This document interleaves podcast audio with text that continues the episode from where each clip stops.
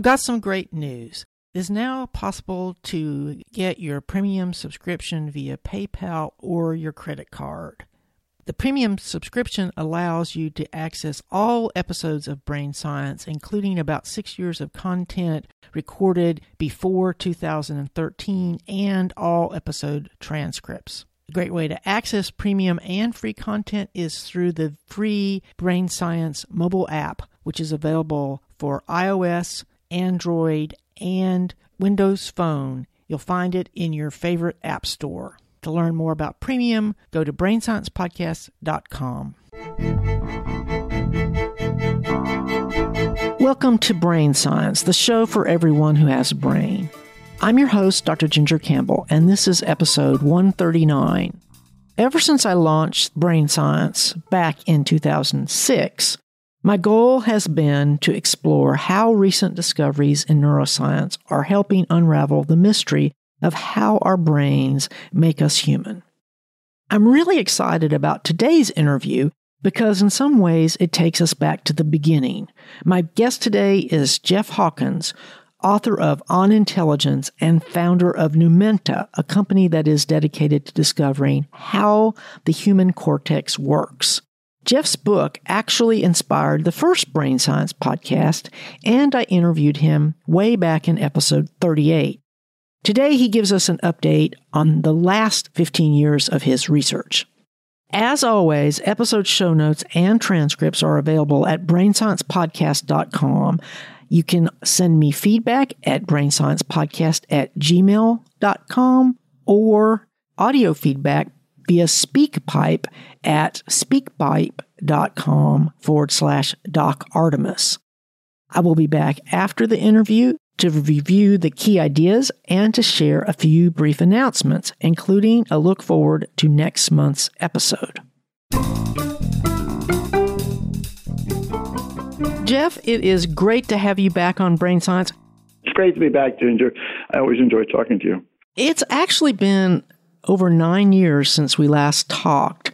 So I thought we would start by asking you to just give my audience a little bit of background and I'd like you to start by telling us just a little bit about your career before Numenta.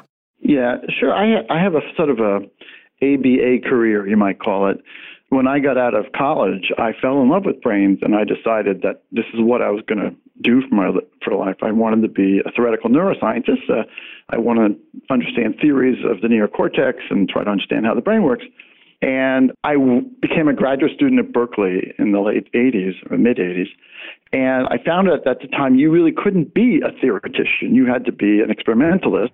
And I didn't really want to be an experimentalist. I really wanted to be focusing on theory. And so I put my plans on hold. I thought it would be for about four years to go back and work in the computing industry, uh, which I'd done work in before. And so I did all that, and I went back, and it, it took me a lot. I was back for more than four years because during that time I started several, uh, two mobile computing companies, Palm and Handspring. And they became successful and large, and they occupied my time. But everybody I worked with knew I really wanted to be doing uh, neuroscience research. Everybody knew this. Uh, my investors knew it. My employees knew it. it was like everyone knew this. This is what my goal was. And so I finally uh, extracted myself from the mobile computing space uh, about 15 years ago. And then the first thing I did was I started the Redwood Neuroscience Institute, which is now at Berkeley and I ran that for three years. And then I started a company called Numenta, which I'm still at right now. And um, Numenta is like a private research lab, and we have a team of scientists and engineers uh, primarily. And we focus on cortical theory. That we're doing what um, I always wanted to do. And the whole period in mobile computing, which I'm reasonably well known for. That to me was like an actor who really wanted to act was waiting tables. So I was doing mobile computing when I really wanted to get back into brain theory and I described it that way at the time. So it's not that's not revisionist history here. Uh, but we've been doing it great, and we've been making some great progress. So I'm really excited to talk about some of the progress we've made in understanding how the neocortex works. Yeah, and I'm going to give you plenty of time, but the reason that I'm asking you about this is because I have a lot of listeners with all kinds of backgrounds who are discovering their passion for neuroscience and they think that maybe they can't follow it because they've already taken some other path. And so I think your story could inspire people that might share the sidetracks. And I'm really curious, given that I've interviewed guys from the Allen Brain Institute a couple of times, and I realized that was founded by Paul Allen from Microsoft. But I don't know much about Allen's story and whether you share anything in common other than starting things that were going to explore the brain. Uh, I think um, I would think this is a fair characterization that I'm a practicing neuroscientist. I'm extremely, uh, I would think people would say I'm extremely knowledgeable about this field and I'm doing active research. I don't think Paul Allen is doing that. I think he's very interested in many things, including uh, brain theory, and he has basically used his uh, resources, financial resources, to create an institute. But I don't think he is practicing. And, uh, and on the other hand, I have a very small group here. It's not a large group like the Allen Institute, but I'm hands-on uh, and, and doing actual research. So I, I'm not sure there's a lot of parallels there. And then there are many people who are very interested in how the brain works and we come at it from different directions and we use our resources as best we can.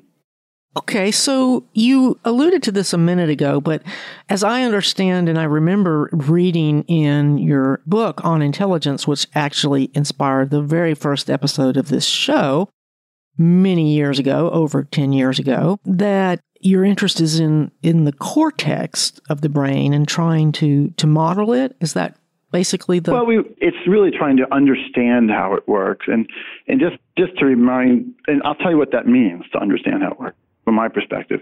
But just to remind your listeners that the neocortex uh, in a human brain is somewhere between 70 and 75 percent of the volume of the human brain.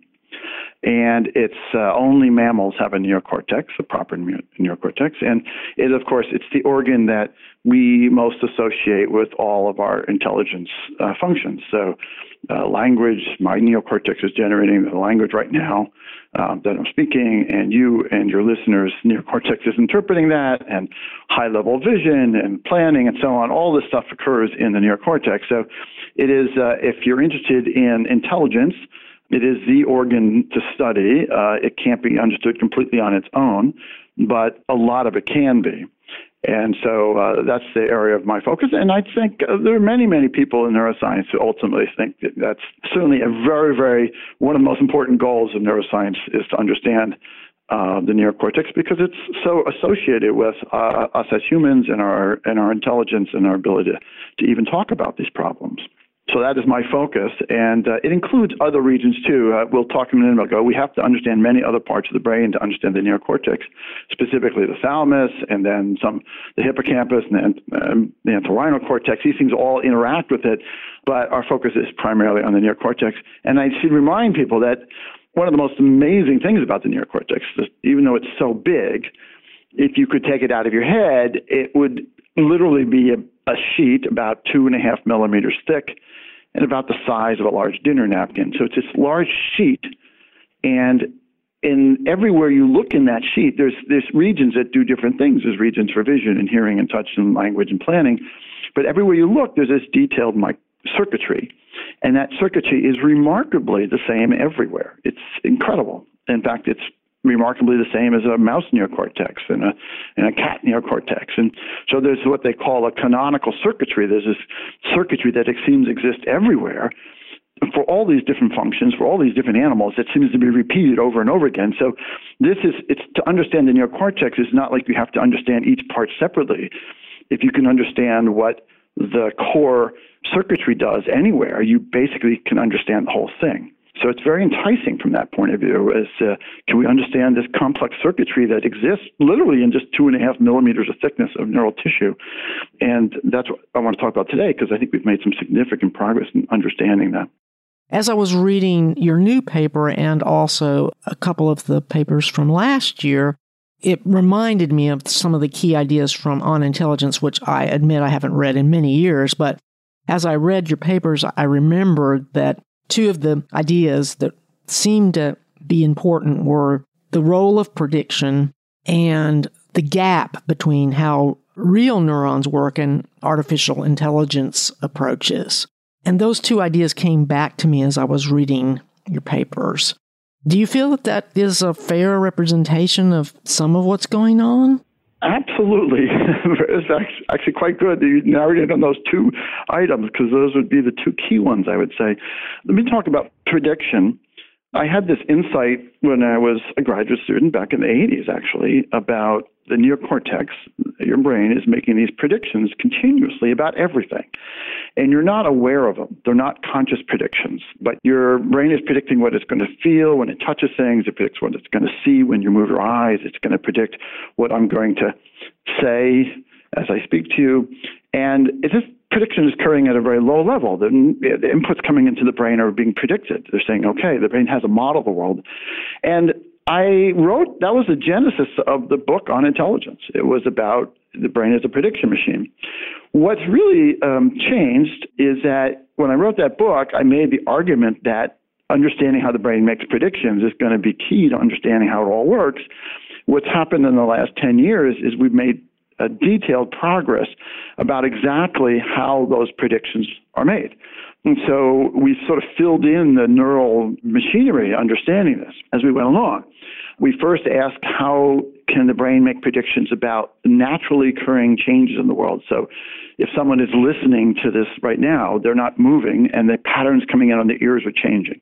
So that's a, that's like listening to a melody. How do you predict the next note in a melody or what word I'm going to say and things like that. And that's one type of prediction. The other type of prediction is that when the inputs to the brain change because you yourself are moving. This is, is really the most the reason that, that the inputs of the brain change, and the most the reason the brain is making predictions is that your eyes are constantly moving. You're moving them, your brain is moving them, or you're touching things by moving your hand over them, or you're walking forward, and so on.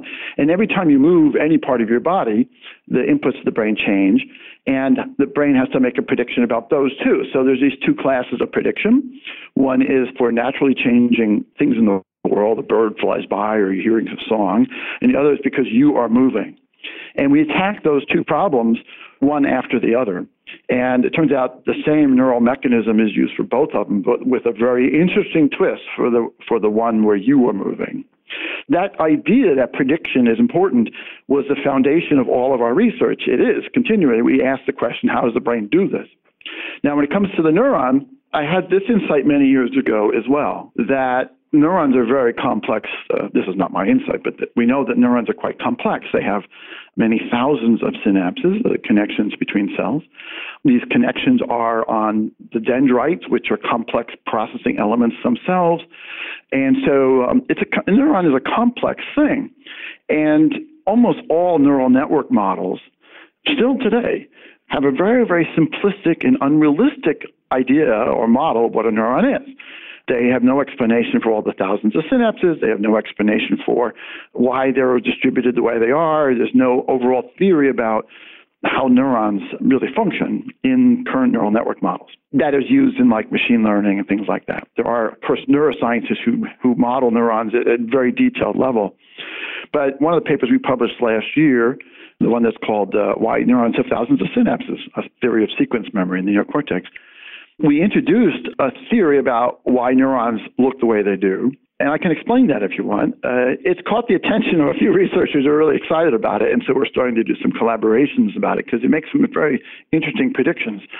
So the, the way to think about this is most people think, oh, okay, a neuron has these inputs called synapses. And if you have enough of them active, then the, then the neuron generates a spike and then it projects to other neurons. And that's, of course, true but it's really only true for about 10% of the synapses on a neuron, the ones that are closest to the cell body. So those are called proximal synapses. And, and so when people think about a neuron, the simple neuron models, they think of it, oh, there's some, some number of synapses near the cell body, and you add up the input, makes the cell fire. But 90 over 90% of the synapses are further away from the cell body. And if you activate them, they don't really do much. they don't, they're not strong enough to make the cell become active and generate a spike. Well, what the researchers have, found out, and it's really fascinating, is that the actual, where the synapses are out on the dendrites, so you can imagine they're like a tree branches, if you activate a small number of them, meaning some 15 or 20 of the synapses, receive an input at the same time. And those synapses are close together, so they have to be near each other, very close. So they receive an input close in time, and they're also close next to each other on the dendrite, that the dendrite will generate its own spike. a different type of spike called a dendritic spike. Most of them are, are called NMDA spikes due to the chemicals involved. And that dendritic spike will travel to the cell body, but it, too is not strong enough to make the cell fire. But what it does is it, it raises the interior voltage of the cell significantly. So it's like priming the cell to become active. It says, I'm not going to make you active, but you're going to be ready, you're going to be primed to be active. And what happens is, in our theory that's in that paper, is that when a cell is in this state, it's in a predictive state. It's saying, I think I'm likely to become active soon. I've seen a pattern out there that is usually predictive of me becoming active. And I'm going to be slightly depolarized, meaning I'm going to be more likely to fire than other cells nearby. And what happens now is if an input comes in onto the the proximal synapses, the ones that actually make the cells fire, I might have several cells that all have the same, they all respond to the same proximal input. They all have the same basic response properties. But one of them will be depolarized. One of them will be, its voltage will be raised internally. And that cell will fire first. It beats out the other. So I might have 10 cells that all respond to the same stimulus in the world. But one of them is going to be primed. One of them is going to be saying, ah, I'm expecting to become active. And that one gets out its spike a little bit quicker and shuts down the other ones. And so you end up with um, what happens here is you end, you can take an input, something like a visual line or sound or a tactile touch on your finger, and it turns it into a very unique pattern in the brain that's related to the context at which it occurs. So if I was listening to a note in a melody, instead of just representing the note in the in the brain, I would represent the note in the context of the previous notes. And so I'd have a unique representation of this note or this interval in the context of a song. Anyway, so this neuron model accounts for the thousands of synapses. We did the math behind it, explaining how an individual neuron can can recognize hundreds of unique patterns. It, they're very precise uh, things. People don't realize that, that neurons are literally learn to recognize hundreds of unique patterns, and any one of those patterns could be predictive for the cell, and the cell says, ah, that's a pattern that might indicate I'm going to become active next. And we, we illustrated the process by which how these inputs are modified in this way and why the neurons look like this, and we showed how you can that these depolarized states are really the predictive states of neurons. And this is why you're not aware of them because it's an internal state to the neuron. It's not something you can perceive. It's an internal thing, but we showed also that if the input comes in that wasn't expected, then the whole system can recognize that. And so we notice when things are wrong, but we don't notice our predictions when they're right, at least not most of them. So in that paper, you talked a good bit about, uh, you had a section on testable predictions, and I'm just curious whether or not any of those testable predictions have been able to be tested yet. Well, it's interesting because some of these things can be uh, tested actually by just going through the literature. I mean, they're literally like uh, you can go back and find, oh, someone actually saw this. But the answer to your question is yes, some of these have been tested. We've been in collaborations with several labs who are excited about this theory. And there are people who have already contacted saying, I've seen these results. I didn't have an explanation for them, but now I do. And we have other people who are starting, hopefully starting the beginning of the year, next year, are going to be designing experiments uh, specifically to test these. So we've, we've had collaborations where people went back through old experiments and said, yes, I, could, I can see some of these. And, and then others where people said, I'm going to go further and test these. The, it is exciting. It, there are almost no other theories about why neurons look like this at a, at a system level. Like we can explain what the neurons are doing, but we can also explain how 10,000 neurons work together to do something useful uh, using this. And so it's, it's generated a reasonable amount of interest. There was a couple of other ideas in, in the 2016 papers that I thought we should touch on before we talk about your new paper. The ideas of sparseness of representation, could you explain what that is and why it's important? It is actually the key ingredient holding all this together, um, but it is a kind of a conceptual idea, and, and some people have trouble with it, but I'll do my best. When we say sparse, what we're meaning is that if you look in the brain and you look at all the neurons, and there's billions of neurons in the neocortex, at any point in time, relatively few of them are active, anywhere between uh, less than 1% to a few percent. And the vast majority are, are relatively inactive uh, at any point in time. So that's what the term sparse means. It's a sparse activation. And, and the question is, why is it like that? That's very different, by the way, than computers. Computers use what we would call a dense representation, meaning if I gave you a, a computer word like 32 bits, you could have one that's all ones or half ones or quarter ones or three quarter ones, you know, ones and zeros. But in the brain, it's always sparse. And there's some really, really interesting properties, amazing properties that come out of this. I'll, I'll try to touch on a few, but it, it, it's a fascinating topic, but it's hard to get really into. First of all, you should realize if I have just a few thousand neurons, and there's, I have, let's say I have 5,000 neurons, and I say 2% are active, so that would be 100 neurons, and the rest are inactive. Well, you can say, how many different ways can I activate 100 neurons out of 5,000?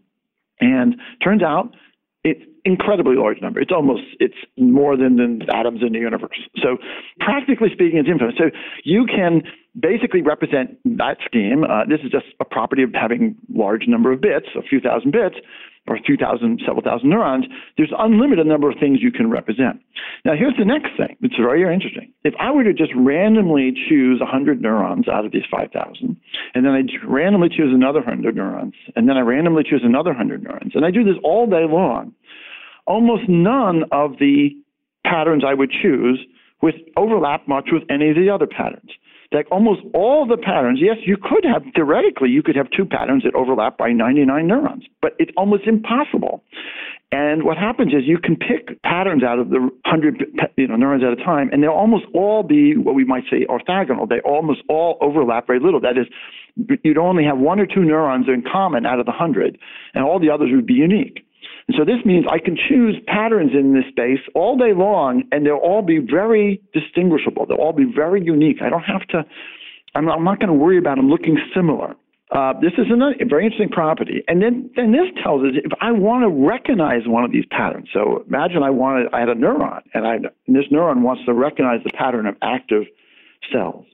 Well, one way to recognize the pattern of active cells is to form connections to all 100 active neurons. So if there's 100 out of 5,000, I would form a connection to all 100, and if I see those 100, I'd say my pattern is active.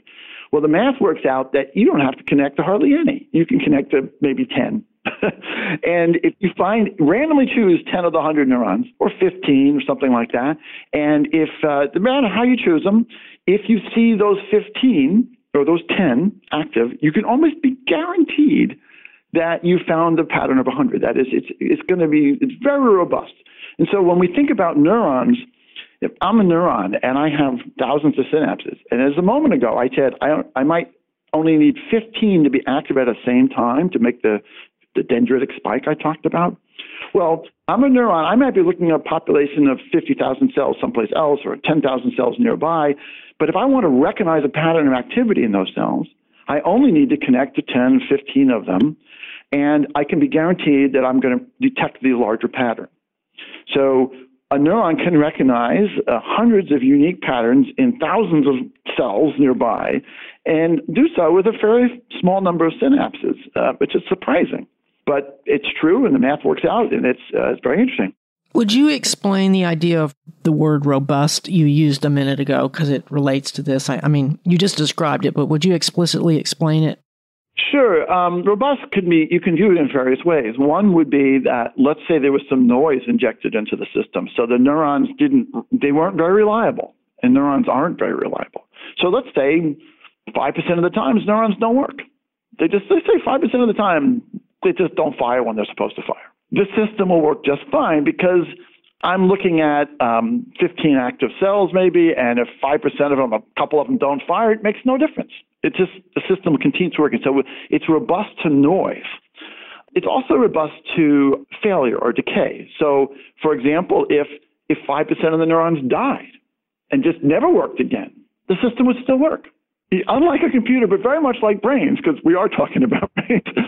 it is the point. The point is that brains are incredibly tolerant to noise and dying cells and things that don't work and you know uh, the system is incredible when we say robust it, it almost works almost exactly it can't be exactly as good when those things happen but it's almost as good you could you could almost not detect it.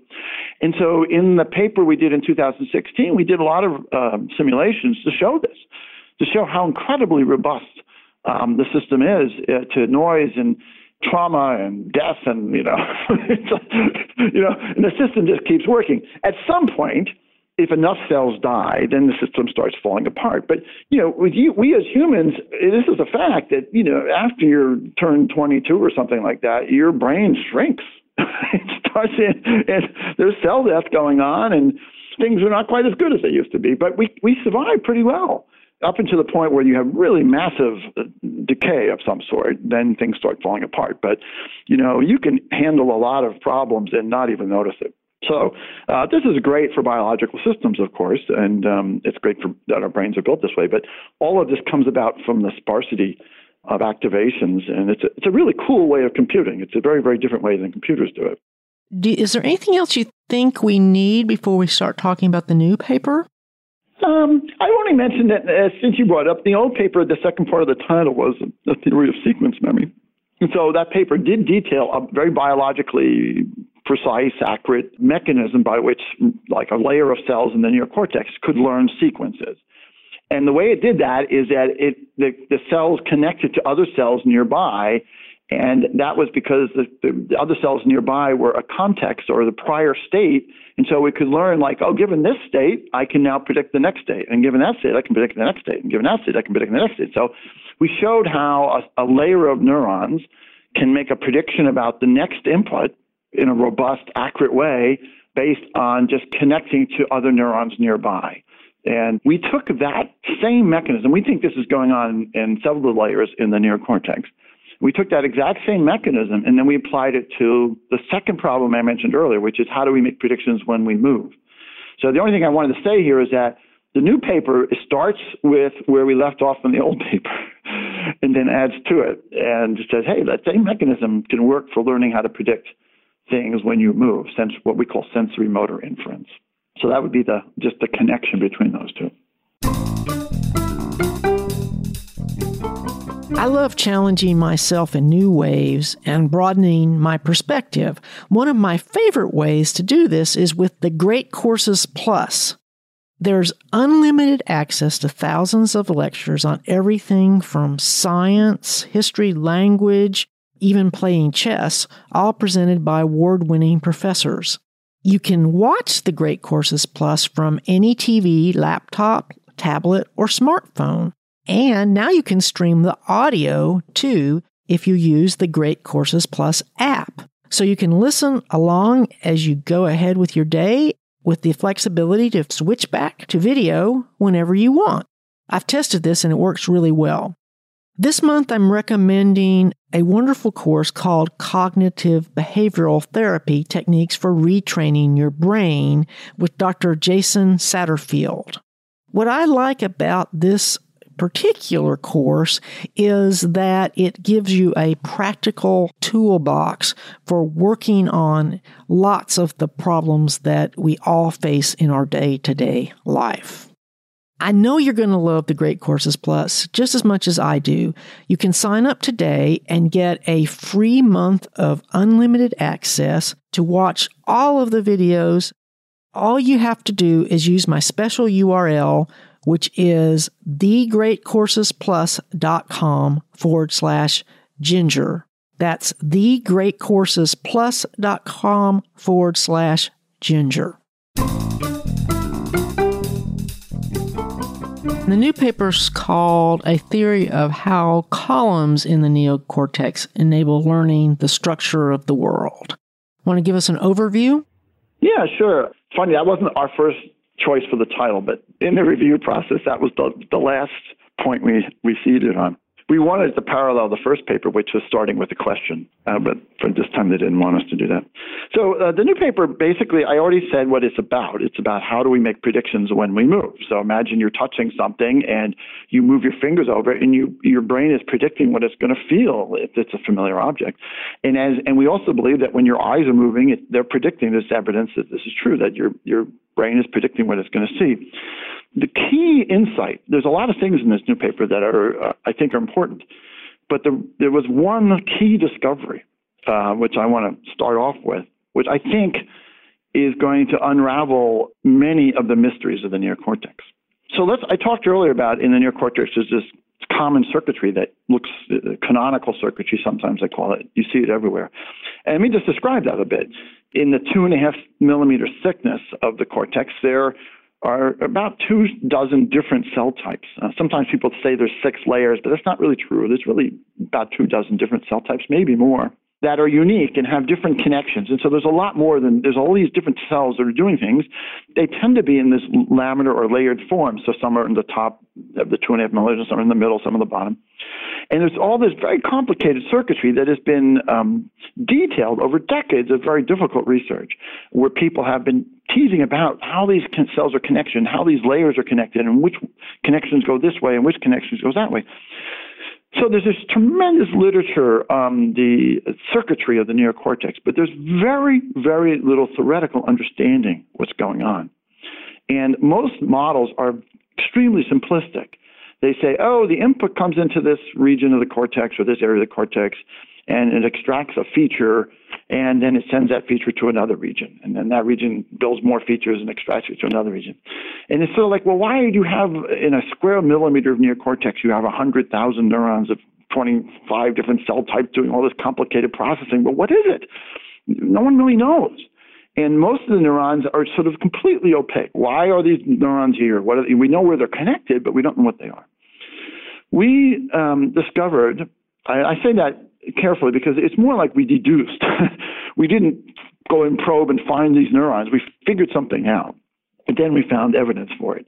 We discovered that there's a second input to each cortical region, each cortical column, um, the column being like a millimeter square or half a millimeter square of the cortex. We think of the input in the primary sensory regions as coming directly from the eyes or from the ears or from the skin. So um, these sensors go into these primary sensory regions in the neocortex, and then they're processed. So that's the primary input. Everybody knows about that. But there's another signal that's generated in the cortex, which we are speculating in this new paper. And that other signal is surprising. And I'll, I'll try to describe what it is. It's, it's a location, it's a representation, representation of location. What do I mean by that? Imagine um, I'm looking at a cup. I have a, a coffee cup in front of me right now. There we go. I just put it on the table. And um, I can see it. And if, one, if my eyes are looking at it, um, there's an image on my retina. And the retina passes uh, that image in, in, a very distorted form to the to the brain, to the visual, cortex, and then we know that it extracts features like, oh, there's an edge, and there's another edge, or there's a curve, or something like that. What we're saying is that not only do we know that there's an edge, but the, every cortical column, every region, is determining where that edge is relative to the object. It's saying that is an edge in a reference frame centered on the object itself. It's, it, it's like it's adding like a 3D element to it. It's saying not only is it a feature that I'm detecting, but I know where that feature is on the object that is being sensed. And that, that location is independent of where the coffee cup is relative to me. That is, if I move the coffee cup further away from me or move it closer to me, the edge of the coffee cup is still the edge of the coffee cup. The location of the handle does not change. So the location is relative to the object, not relative to me or you. That's right. And that's the term neuroscientists use for this is, is sometimes called an allocentric location, meaning allo meaning other. So it's the location centric to something else. I'm sure you know this, and many of your, your listeners will know this too, that there's other places in the brain where they've discovered location signals like this. And these are things called uh, place cells and grid cells. These are very famous, and the people who discovered them got Nobel Prizes and so on. And what they do is they represent where you and I are relative to, say, a room or to some environment. So, like when I'm sitting in this room I'm in right now, there are cells that are that are encoding where I am right now. And if I move a little further over to the next seat, um, those cells will update and say, "Oh, you're in a new location." These things have been known for decades, and um, the, the, grid cells are in the, uh, the entorhinal cortex, and the place cells are in the hippocampus, and they've been found in other parts of the brain. What we're proposing is something very similar is going on. But instead of locating my body relative to a room, which is what grid cells do, we're locating the sensory organs relative to the object that's being sensed. So if I were touching my coffee cup with my finger, the tip of the finger is getting a sensation, but the sensory cortex, the, the somatosensory cortex, or the, the touch cortex, it knows both what it's feeling and where it is. in the world. And as soon as you add this location signal, then all kinds of things make sense and all kinds of mysteries get resolved. And all of a sudden, we can understand what all these layers are doing and why. And it tells us that the cortex, even a single column of the cortex, is much more powerful than people thought. It allows um, uh, even a small section of the cortex to model complete objects and know the entire structure of objects. So in the paper, we developed this idea and we talk about some of the networks and how they work and how you learn the structure of objects by movement. Right. And it was fascinating the way you showed that even by modeling just one single column, the network could recognize the object. And then you had three columns, and the key difference was more columns meant you could recognize the object faster. Yes, which is something we do too. Um, the theory says that to learn a new thing, whether you're touching it or looking at it, you have to move your senses. That you can't learn something new without moving your eyes over it or walking around it or touching it in multiple locations.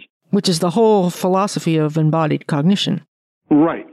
But what, is, what we're saying is happening when you're doing that, that there are thousands and thousands of these columns, and they're all basically learning the models of the object. That is, there, there are many, many models of the coffee cup in my primary sensory cortex. Uh, well, we have to be careful because there's some limits to what you can learn in each region. But the basic idea is that there are many, many models of the same thing being learned in each neighboring column. So I have to move over the object to train the system.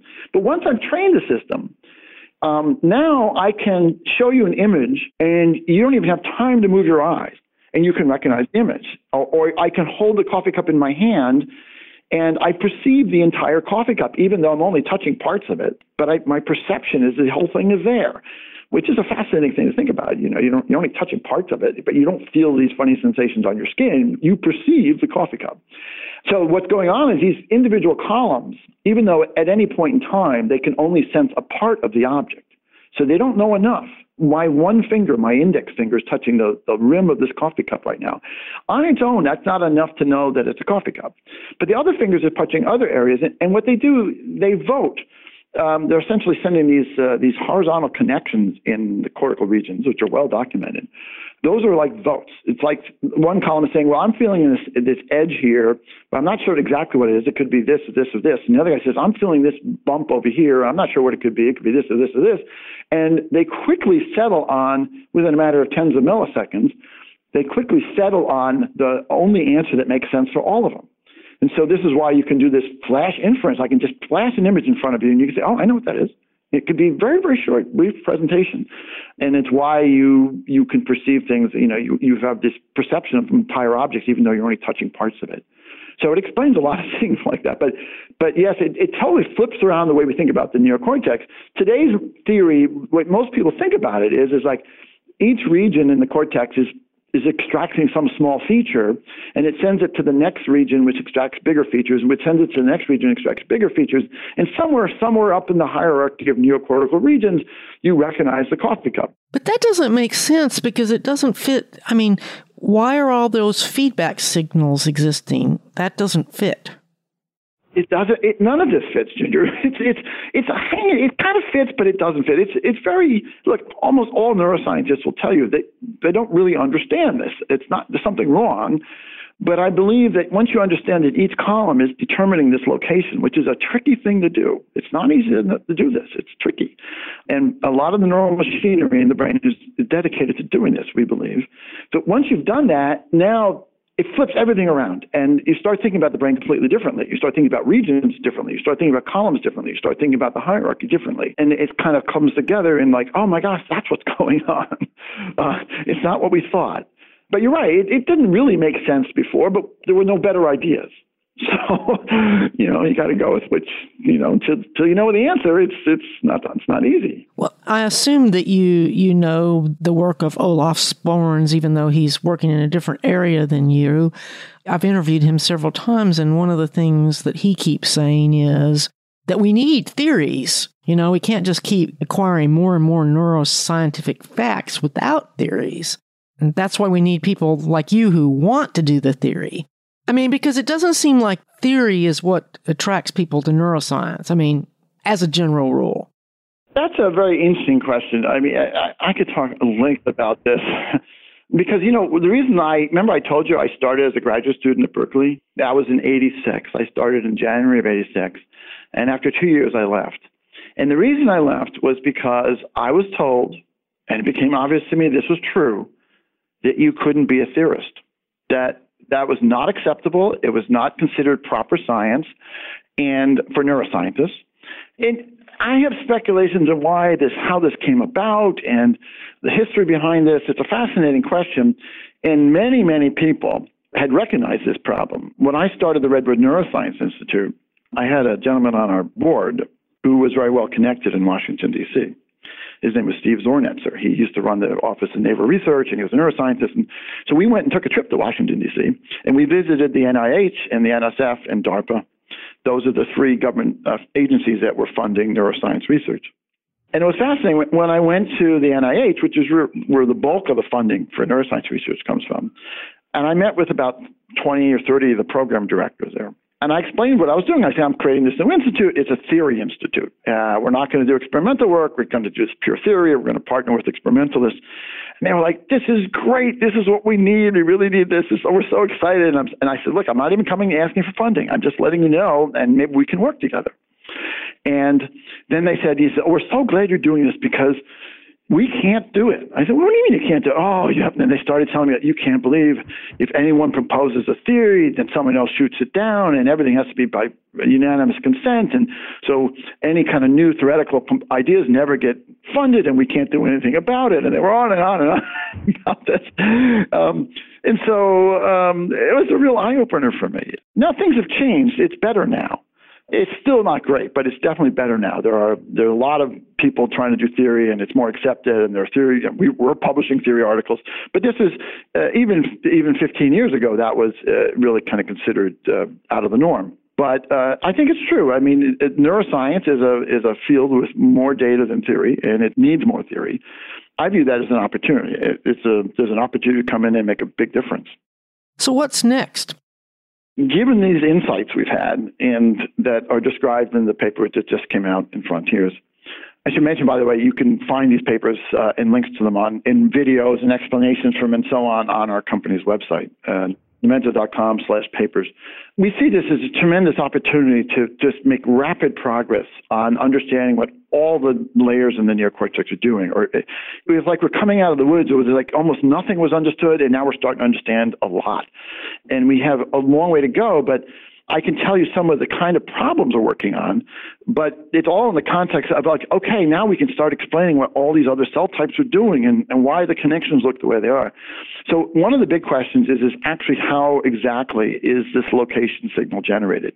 How does a patch in V1, the primary visual cortex, or a patch in S1, the primary sensory cortex, how does that know where it is on some object in the world? That's a really weird question, and how would it know that? We think we know the answer to that question, but we're working through the details, and we have to, in our work, we want to make sure it matches to the biology. We don't want to just come up with theoretical. It's got to really be in the biology. And one of the big clues was, fortunately, all that work that was done in grid cells over the last several decades, because grid cells are amazing. These are the cells in the entorhinal cortex that tell you where you are in a room. And they have to solve some incredibly difficult problems. And we, and we kind of know, not we, but the general community knows how they solve those problems. So we think the same mechanisms, the clever mechanisms that evolved to do this in the in grid cells are being used in, in the neocortex. And so we're trying to map those circuitry onto the what are called the infragranular layers, the lower layers of the neocortex, layer five and six, where we think this is occurring. Uh, so that's one area of research. Another area of research, which is fascinating too, I said earlier that a, a single column, and you pointed this out, Ginger, that a single column can can basically learn entire objects. And we've shown that even a single, you know, column of, you know, maybe half a millimeter square of cortex can learn hundreds of complex objects. Well, it's not just learning the shape of objects. We also learn how objects behave. So I have a, a pen in front of me, and the pen has a, a clip on it, and that clip bends up and down. And I know that, and I can push on it, and it cups it down. And it has a cap that comes on and off. And I know how it behaves when I act upon it. That knowledge of how objects behave has to be stored with the objects themselves. So it's it's like a pen is not just this thing that looks like this, and over here, someplace in the brain, I somewhere else in the brain, I'm, I know what it does. No, I know what a, the pen does because the representation of the pen incorporates that. And so we believe that even single columns in the cortex uh, will encode all the behaviors that are associated with objects. And this is a fascinating idea, and there's a lot of evidence that suggests it's true. And so we have, we're just beginning to think about how actually that is done. Uh, how could the, how could we encode that in the same column that's encoding where the, the, the definition of the shape and the and the morphology of an object is? So those are two big areas for us. Another big area is, and this is a little bit uh, hard to describe. We didn't mention this in the paper, but we are able to share learning between our senses. I can learn an object by touching it.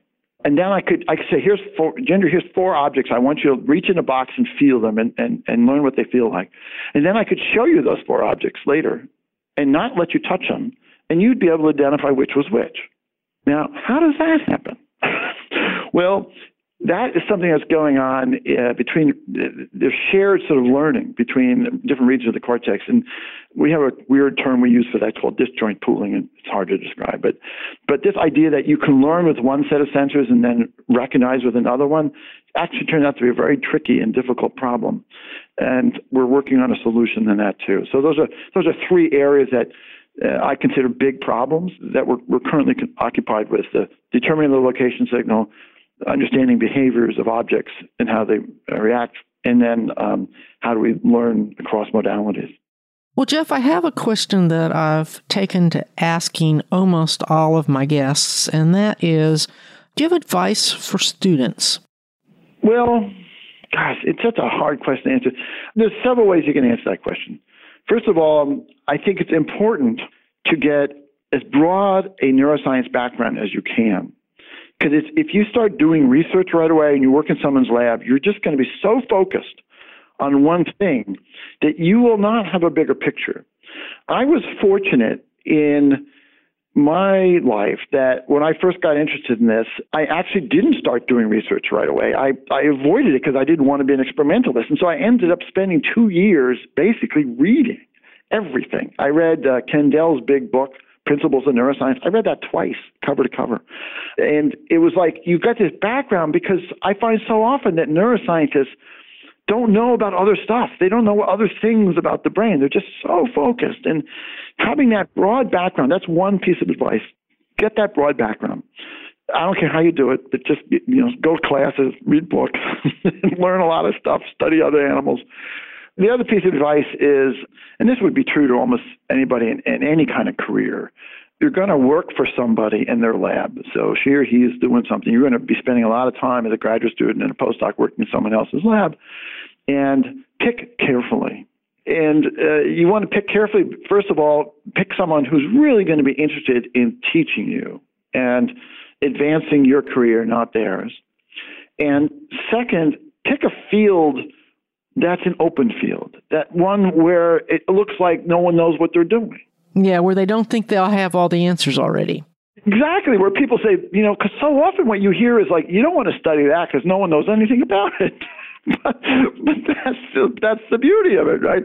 You know, because you can spend a lot of time, and a lot of neuroscientists do this, where you're working on refinements, and there's nothing wrong about this, refinements of ideas and refinements of ideas, but it's exciting to work on, you know, greenfield areas where there's things that people haven't done and people don't know what's going on. And there's lots of that in neuroscience.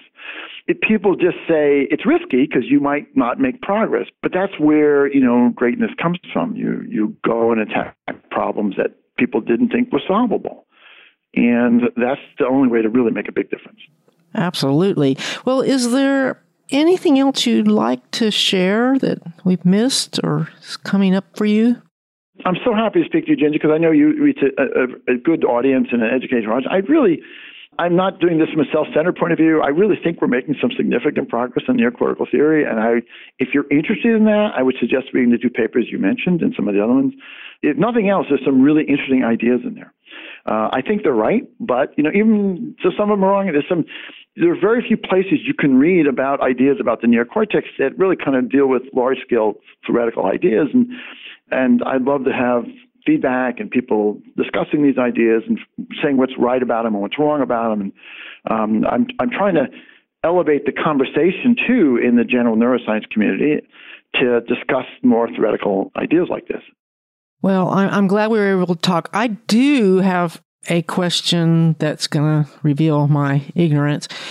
I just very recently became aware of the idea of, of deep learning, and you made a reference in the paper to the difference between the HTM approach and deep learning. And I was wondering, is it just because deep learning uses the classical artificial intelligence model of neurons, or is there something else that separates the approaches? So, um, deep learning is a model, it's a hierarchical processing model, which was inspired by neuroscience. I mean, uh, they're using artificial neurons in a hierarchy arrangement. And it's been extremely successful uh, doing certain things in the AI world these days. So it's a very hot topic right now, and uh, all these engineers, in fact, a lot of neuroscientists are leaving neurosciences to go study, you know, because there's more money there. um, so there's two things I can say about it. First of all, it's it's extremely successful, so good. We don't want to take anything away from that for doing the things it does. It is not a biological model. It is very, very far from biological model. Not only do the neurons are simplistic, they're completely wrong. They have negative and positive synapses. They rely on very precise synaptic weights. They they don't have any of these dendritic processing. There's no complexity that we see in the brain. It's it's it's a very very uh, overly simplistic um, interpretation. Um, so it doesn't really inform us much. And the way they train is biologically impossible. And they don't work like brains. They get to train a deep learning network, you have to train it on millions of images. And and and humans, we don't do that. I can pick something up and look at it for a few seconds, and I get it. So they're really very different. Um, so they don't really inform neuroscience, and neuroscience is not today not informing them.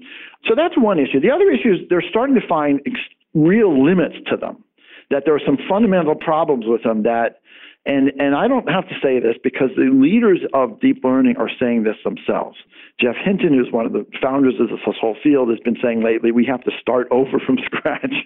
we have people like uh, Demis Hassabis, who is uh, the founder of DeepMinds, the big Google research group now. And he too is saying, you know, we're reaching our limits. We have to go look at the brain. The brain is going to tell us how to do these things. So that community is starting to realize that they need more inspiration from the brain because they're running up to, against limits. They, it's not a, it's not, they, what they're doing is not a theory of intelligence or it's not built on a theory of intelligence. It's a clever pattern recognition technique, but it's not deep. So I think these two fields are going to come together um, uh, I'm, you know, and and it's starting to happen. And I think the insights we've had have already started to influence that uh, that field. For example, we've been working with uh, this group over in Europe who are building these uh, neuromorphic hardware chips. These are chips to accelerate artificial neurons. And um, they had very simple neurons in the past, and now they're adding active dendrites. And so uh, this is it's, it's basically on partly or largely on our work uh, in the paper that you we wrote last year. And so there's this merging. People are starting to say, "Oh yeah, we need these things." So I think this is going to happen, and I think people who are really interested in getting beyond the limits of today's AI technology, deep learning, um, will find our papers fascinating because they, I think they lay out a roadmap for how we're going to get there. Even if you don't emulate the brain per se, this idea of this this location signal we've been talking about, I am totally convinced that the future AI machines are going to be built on this principle. It just it's so important. It's so fundamental. They're going to be built on sparsity, which is uh, you asked about earlier, and they're going to be built on neuron models that have this complexity we've talked about. So I'm very confident that's going to happen, and I, I'm excited about it. I think this is a a way for the engineering world of machine intelligence is going to be interacting and and becoming an important part of uh, neuroscience and and vice versa. Well, I'm fascinated to see what's going to happen in the future, and I hope that we don't go nine years between interviews next time. Yeah, you know, I, you know, Gina, I was last year when our paper came out, I said, "This is something Gina might be really interested." But I wanted to wait to this year's paper because I thought I really wanted to have something important to tell, talk about with you, and um, and I feel we do, and, and I think the progress is going to be much faster uh, I think we're going to really enter an accelerated period of cortical theory right now, and um, uh, so we we shouldn't have to wait that long. we'll talk again in a year. I'll send you our papers next year, and we'll and we'll see how much how much progress we've made. Okay. That sounds like a plan. It was great to talk to Jeff Hawkins again. I hope you got a sense of his passion for neuroscience. Before I review a few key ideas, I want to mention that all the papers we talked about are freely available on the Numenta website, and I'm going to be putting links to these in the show notes at brainsciencepodcast.com. The main reason that I continue to follow the work that Hawkins is doing at Numenta is that his team is actually trying to build a model of cortical function that matches the brain's anatomy and physiology, which of course also means generating testable hypotheses. In 2016, they published a new model that incorporates the fact that not all synapses are identical. In particular, their function seems to change depending on where they are located on the dendrites. Only synapses on dendrites near the cell body can cause an action potential. But in this new model, Hawkins proposes that the other synapses prepare the cell to fire, which in a sense is a form of prediction. The other paper that they published in 2016 focused on how sparseness leads to robustness. As Hawkins explained, having a sparse representation reduces overlap, which means that the signal is robust even in the noisy environment of real neurons. Then this year, 2017, they expanded their model to represent a very simple column. This is a key step toward making the model realistic because we know that the real cortex has a columnar structure, but exactly how the columns work is not yet known. Hawkins proposes that the key information that is needed for a column to identify an object is positional, but the positional information is allocentric, which means it's based on the object itself, not on the person or animal doing the sensing. For example, if you are touching a coffee cup, the location of the handle relative to the cup helps you recognize what it is. The other key idea is that although a single column can theoretically recognize hundreds of objects, having additional columns allows recognition to occur more rapidly. Just like you can recognize a coffee cup more quickly if you use several fingers compared to just one finger. These ideas are actually easier to visualize with the help of a video, and I'm going to provide the link to this video in the show notes. In 2016, their model included active dendrites and demonstrated how this can allow a single neuron to learn and remember a large number of objects. The model also included the importance of sparse representations, which improve robustness of learning and recognition in noisy environments. In 2017, the model is now expanded to represent a simple column and demonstrate how object recognition could occur by combining feature recognition with a location signal. This appears to be an important step toward recreating a model that, it, that more accurately reflects cortical anatomy and function. We did talk briefly about how Hawkins and Numenta's work differs from traditional AI approaches and from newer approaches such as deep learning. He emphasized again that the key difference is Numenta's commitment to a truly brain based model. I'll talk some more about this next month when I share some highlights from this year's Society for Neuroscience meeting, which I attended in Washington, D.C. One of the talks I went to was by the founder of the Deep Mind Project. I want to start my closing announcements with some advice for new listeners. If you're like me, when you find a new show, you like to go back and listen to earlier episodes. Unfortunately, the current version of the Apple Podcast app makes this rather difficult. One easy way to get all the episodes of Brain Science is via the free Brain Science mobile app, which is available for iOS, Android, and Windows phones. You can access over 50 episodes free, and I will explain how to get all the episodes shortly. Last month, I promised to share some highlights from my trip to the Society for Neuroscience meeting in Washington, D.C. Obviously, I decided to air Jeff's interview instead. So next month, which will be our 11th annual review episode, I will include some highlights from Neuroscience 2017 into that review episode. I would also like to thank everyone who reached out to me at SFN and apologize to anyone that I didn't get to meet. I know there was at least one person whose email I could not seem to find once I got to DC, and we never were able to find each other. On the other hand, I really want to thank Rebecca Resnick and her husband Philip for taking me to dinner at Busboys and Poets. We had a great meal, and I highly recommend the restaurant. I also want to mention Rebecca's book, A Family's First Guide to ADHD. Next, as I mentioned last month, I'm trying to plan a trip to Australia in 2018, and I've decided it would be fun to do this with a group of brain science fans. If you're interested, please write to me at brainsciencepodcast at gmail.com. I'm not going to post this on the website because I really want to limit the group to regular listeners who actually take the time to listen all the way to the announcements at the end. The group will be limited to 20 people, so if you're interested, don't delay. Over the last few weeks, some premium subscribers have had problems accessing episode transcripts. This problem has been resolved, but it made me aware that quite a few people are confused about how to get these transcripts.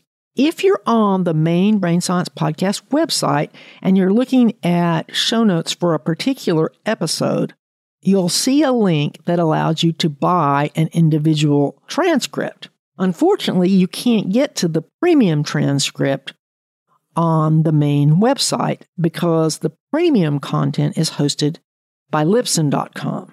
Premium subscribers have unlimited access to older episodes as well as access to all transcripts for only $5 a month. There are two ways to get this content.